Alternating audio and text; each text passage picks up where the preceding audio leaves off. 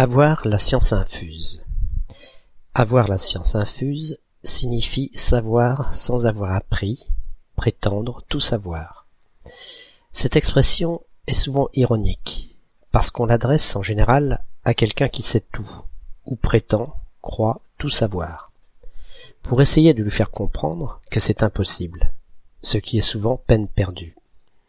Il ne s'agit pas ici de connaissances qui auraient longuement infusé avant de donner le meilleur d'elles-mêmes, comme une bonne verveine ou un tilleul, mais de savoir supposé être inné, connu, sans avoir été appris.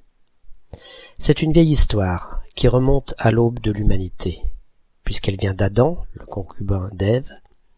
En effet, en théologie, la science infuse n'est ni plus ni moins que la connaissance qu'Adam reçut de Dieu.